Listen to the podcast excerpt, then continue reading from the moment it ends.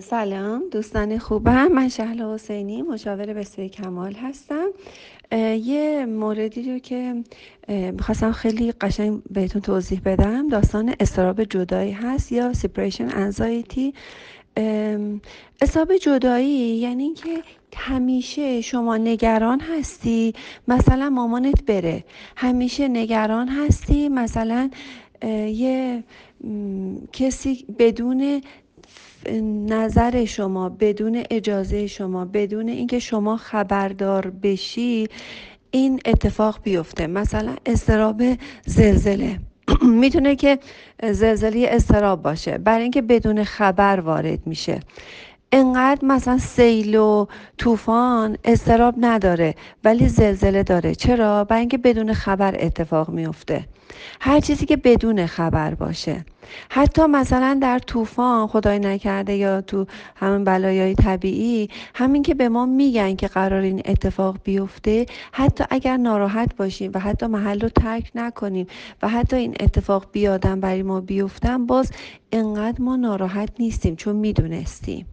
ولی در مورد زلزله چون نمی‌دونستیم یه استراب خیلی بدتری برای همیشه برای همه ما وجود داره. در مورد استراب جدایی هم یه همچی چیزیه. یعنی چیزی که شما انتظار نداری بعد یک باره این می‌ذاره میره. مثلا به مادر دل میبندی یه دفعه مادر طلاق می‌گیره می‌ذاره میره.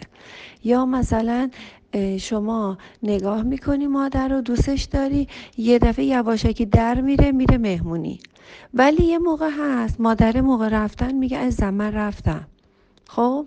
بعد شما جلو چش بچه می‌ذاری میری و بچه می‌بینه و بچه گریه می‌کنه از اینکه شما رفتی. خب؟ از اینکه شما میری حتی گریه می‌کنه ممکن اصلا بگه نه نرو تو رو خدا اینا.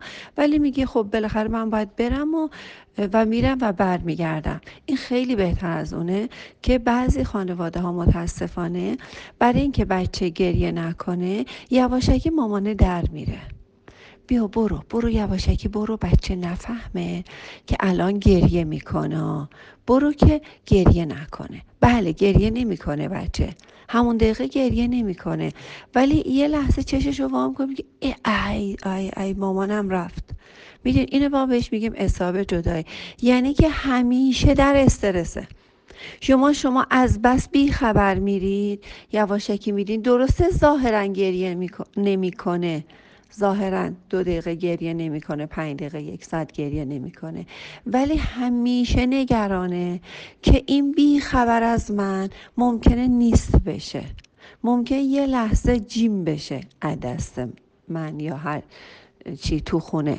این خیلی استرس و استراب های مداوم در پیش داره.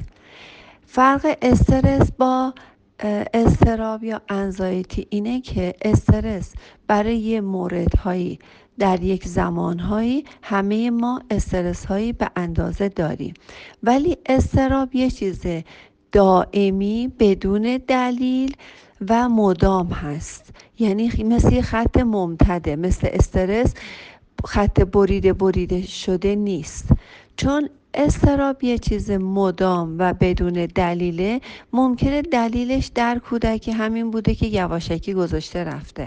این الان خودش هم نمی‌دونه در درونش چه خبره. ولی همیشه تو وجودش آشوبه در بزرگسالی و بدون دلیل. چرا؟ چون که هر لحظه ممکنه یکی بیخبر بره. بیخبر نرید هیچ وقت. اشکال نداره جلوی بچه. خدافزی می‌کنی بذار یکم گریه کنه. یا اصلا بچه سه و نیم ماهه؟